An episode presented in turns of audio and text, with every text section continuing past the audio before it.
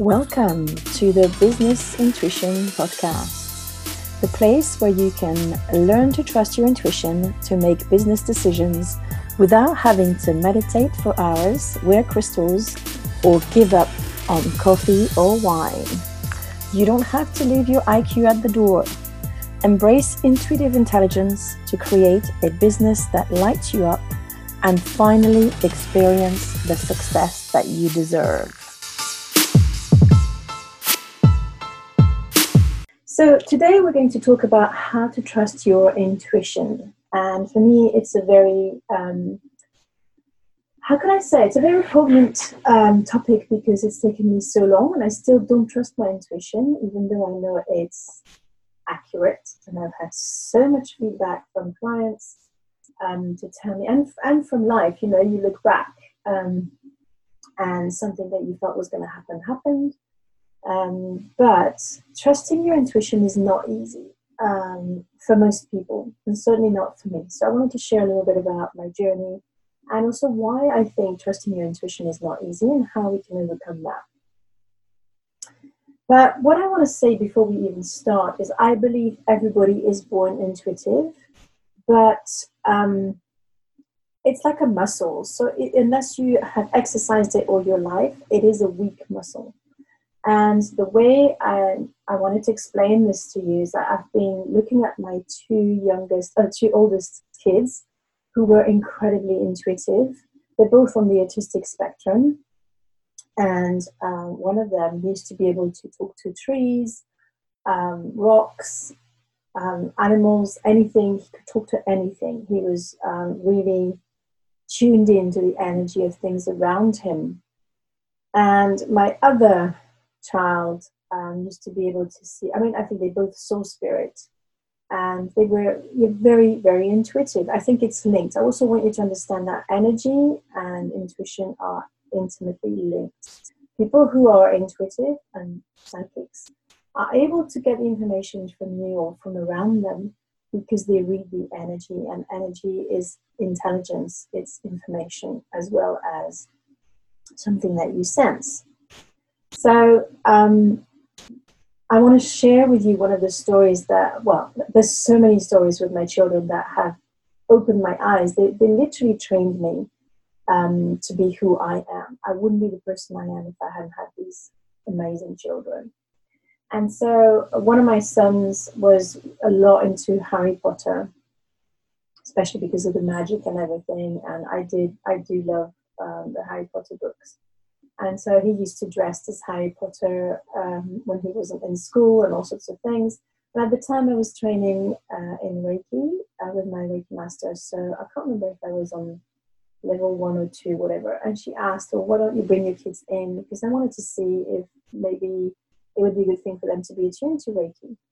And I wasn't the master yet. So I come along with my two kids. I think my eldest son was 8 or 9, something like that. And his younger brother was 4. And he was dressed up as Harry Potter because that's what he did. And he had his wand. And he actually looked a lot like the Harry Potter that's described in the book because he had dark, curly hair and green eyes and glasses. He'd worn his glasses almost from age 2 or 3 or whatever. So we were just discussing with my Reiki master, and the kids were playing around, and my son put his wand on the floor. And literally, the moment he put it down on the floor, the wand disappeared. Like one moment it was there, the next moment it wasn't. So we looked everywhere for it, and we couldn't find it. Then we went on to discuss something completely different, and my son was able to feel, and my Reiki master was quite interested to ask him to help her identify a little boy, a spirit boy that had been causing quite a lot of mischief in her house. In particular, the boy seemed to like to lock the door or on people who went into the bathroom. And I remember when I used to go for trainings, I would say to the boy, please don't do this to me. This is going to completely freak me out. I really don't want any of this kind of phenomena or jokes because I just can't take it. And very gently, he actually agreed not to do it. Even though I couldn't see him or anything, but I just prayed to him. And I remember that the first time I said that to him, I felt a huge hug from him around me, almost as if he wanted to say, you know, it's okay, I'm not going to scare you. I'm not here to scare people. I'm more here to entertain. So when my son came, he saw actually the boy at the top of the stairs on the first landing in my Reiki master's house. And she asked him to ask him what his name was and everything. And my son had a conversation with him. And turned out, I think the boy was called Jake, and everything. So the thing is, when it was time to go, my son's glasses disappeared. And now, by now, we had a feeling that it was the boy who was making things disappear, because as long as my son didn't have his glasses and his wand, we wouldn't go home, and he wanted him to stay here as long as possible, because he was finally having someone who could see him, who was a kid as well, and who could interact with him. So I actually started a conversation with this boy, even though I couldn't hear what he was answering back. But and I said to him, look, I promise we will come back with my son, but please give him his glasses back and his wands back. And literally within 5 minutes, they both reappeared on the carpet in the middle of the room. It was just a bit mind-blowing. Luckily, I didn't see it like literally snap and appear, but because I think that would have freaked me out. So what I want to say is that this is the magic that these kids brought into my life and into everybody's lives, okay? My two elder children. But the thing is, and this is what I wanted to share, this is why I started with this story, the more they progressed in the schooling system, the more this magic started to fade away. And by the end of their education, when they finished their A-levels, they obviously didn't remember any of these instances, and they were completely into the scientific way of thinking. So mum was like out there, you know. I don't know how to explain this, but I became a bit this, you know, weird mom that they loved a lot, but who didn't make sense anymore.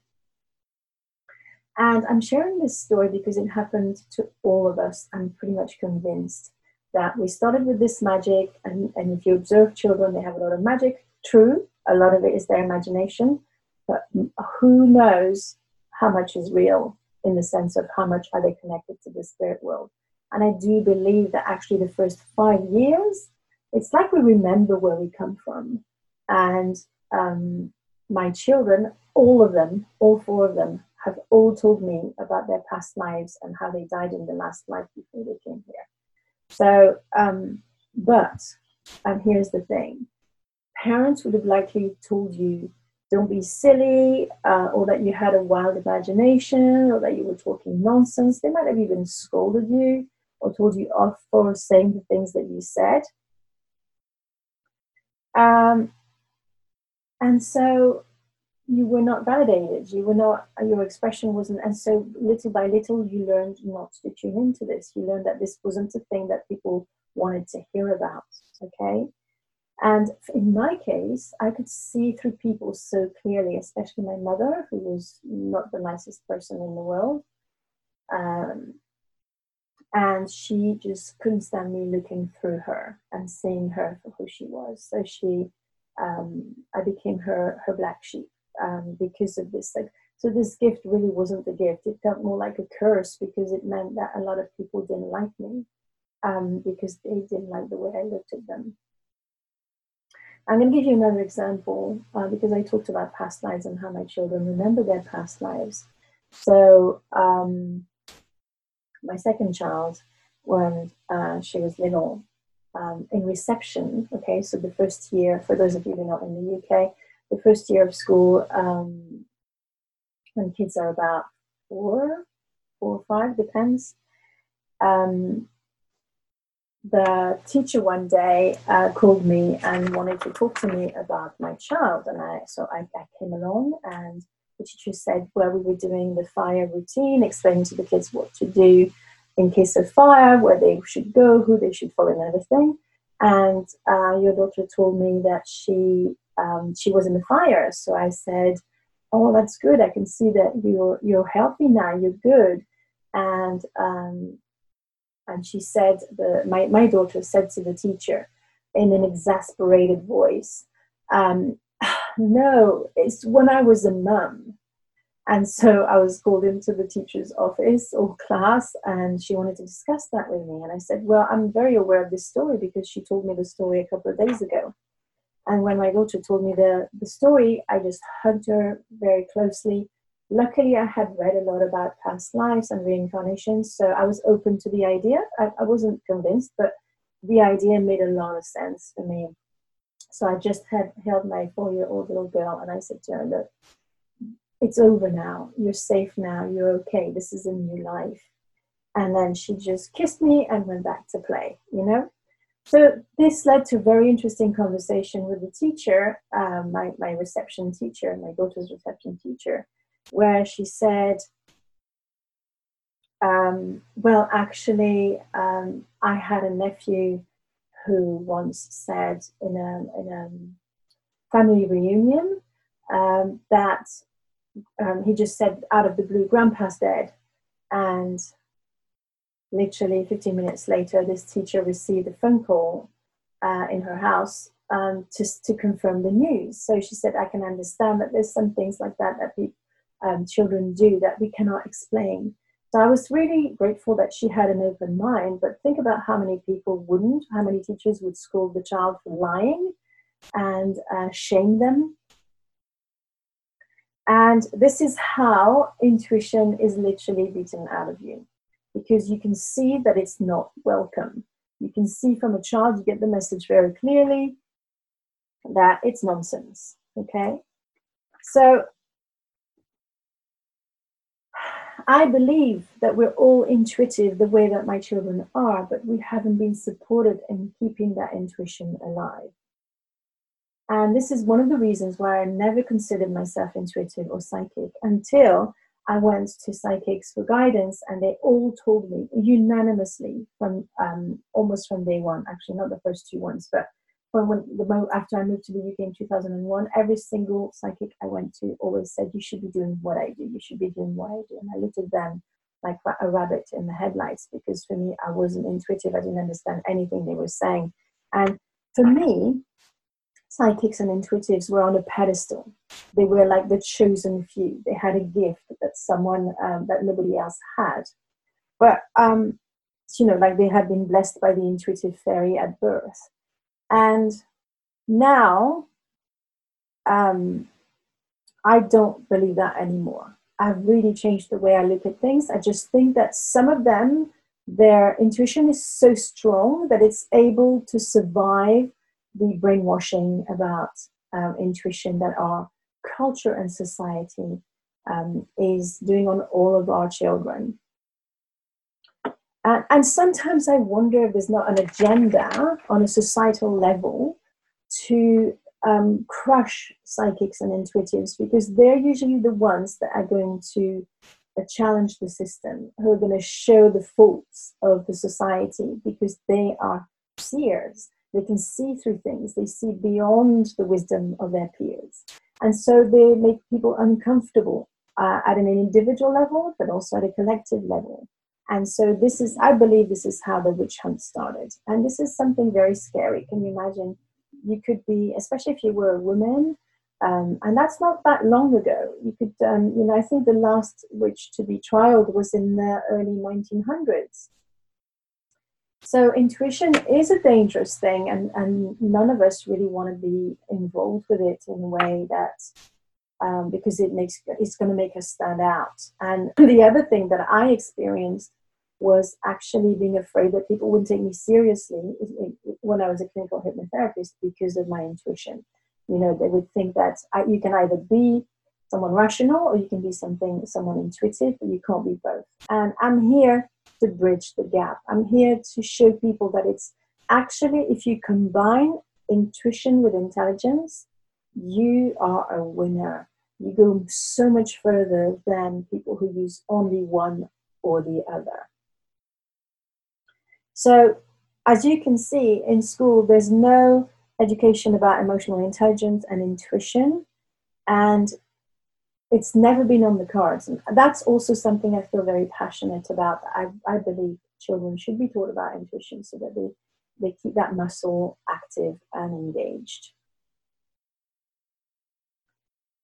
Where was I? So I suppose I went through all this to show you that this has not been a gift that's been welcomed by society, and that's probably why we all resist this intuition business.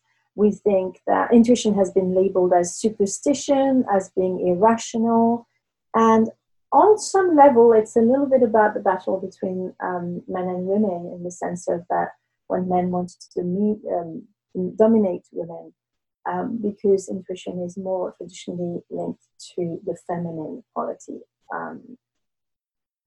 But this all brings us, for me, to the quote by Einstein, who was a man, so I really appreciate his take on this, because women didn't have a voice as much in his time. And he was a scientist, so he had this quality that is now worshipped all over the world, like science is the new god. And he said, the intuitive mind is a sacred gift and the rational mind is a faithful servant. We have created a society that now honors the servant and has forgotten the gift. So it is my purpose to put things right. It is my purpose to action what Einstein highlighted, and to put the master in its place, and to put the intellect as the servant of our intuition. Intuition without education can lead to superstition, that is true, but not understanding intuition deprives us of half of our potential, okay? So this is what I believe, and this is what I'm passionate about, and I know I'm here to empower thousands of business owners to use their intuition so that they can make a difference, so that they can leverage the power of their intuition, so that they work less, so that their road to success is more fulfilling, but also so that they can have a bigger impact in the world. So I wanted to talk to you about 6 principles that I have listed in my notes, because it helps me to stay focused. 6 principles on how intuition works, okay? Number 1, intuition and fear are mutually exclusive. And if you look at the world today, I cannot help but wonder if all this fear-mongering from the media, but also from the government and lots of things, is not here to take us away from the intuition so we don't see through things. And that includes, I'm sorry to say, for our friends who are into conspiracy theory, but they also contribute to the problem. So intuition and fear are mutually exclusive, so you need to understand how to manage your fear and recognize the fear for what it is, which is an illusion, so that you can actually access your intuition. Nobody can do this for you. Principle number 2 is everyone receives intuition in a different way. So you need to learn your own unique way of how intuition works for you, which is why I don't believe any of the group programs to teach intuition are actually as powerful as a one-to-one with someone who can already tell you from the start, this is how you function, this is how your intuition is working, let's work from there. Number 3, intuition whispers, whereas fear shouts or screams. So in order to hear intuition, you have to turn down the volume of your entire life, which is why a lot of people recommend meditation, but it's not necessarily the only thing or the thing to turn the volume down. Most of it is actually about learning how your mind works. Principle number 4 is intuition comes with a sense of peace. So you could have an intuitive hit, that's what we call that, about the fact that there's going to be a massive car accident on the motorway near to where you live and that you need to access to go to work, for example. But if it was from fear, you would fear an accident happening and you would feel anxiety and distress. But if it's intuition, you will just avoid the place and nothing will happen. And you'll feel a sense of peace. You'll feel, oh, that's odd. I don't know why I'm taking this route. And then you'll find out there was an accident. So it's two completely different things. Intuition always comes with a sense of peace. Principle number 5, intuition asks you to believe before you will get the proof. So you won't be told this and this, and you're going to have a proof so that you trust your intuition. You'll have to trust first, and then you will give in the cookie. And the last principle is intuition is worthless without action. And sadly, that's the problem. A lot of people are intuitive, but they don't act on their intuition because the ego mind is so threatened by intuition that it within seconds of you getting this intuitive idea, it will try to destroy it, almost like it, in a video game. It has to come and blast it because it's dangerous and doesn't want you to get out of your comfort zone. Intuition always takes you out of your comfort zone. That should be my principle number 7. In fact, I'm going to add it as principle 7. So, intuition is asking you, I'm losing the track a little bit. Imagine if you had a best friend who's super, super wise and you would go to ask her for advice, but then you ignored her advice and you asked everyone else for advice and their opinion. And then you would go back to your friend and tell her she's not real. How long do you think your best friend is going to stick around? Well, it's the same with intuition. We do that all the time. I saw it when I used to teach the tarot. It's kind of fascinating how people, if they don't get the card that they want, they'll keep pulling and pulling until they get the answer that they want. And so that's an ego game that you need to understand. It will happen. It's human, but you need to resist that. And I wanted to say, if you want to come and learn how to use your intuition and be confident in making decisions based on your intuition, why not come and join my 5-day free challenge starting on Sunday, this coming Sunday, the 21st of June. The registration link page is going to be in the show notes on my website, I Can Help You Thrive. So you can either find it at the bottom of the show notes, or if you go to the podcast tab on the menu, you will have a link for today's podcast episode. And then this will lead you to the registration link. Now, obviously, you can also find the registration link, on my page, my Facebook page, I Can Help You Thrive, because I post it nearly every day since I'm in the launch phase for this brand new challenge. And also on my LinkedIn profile, if you want to look me up, it's Ange de Lumière, spelled ANGEDELUMIER. Thank you for listening, and I look forward to talking to you again next week. Bye for now.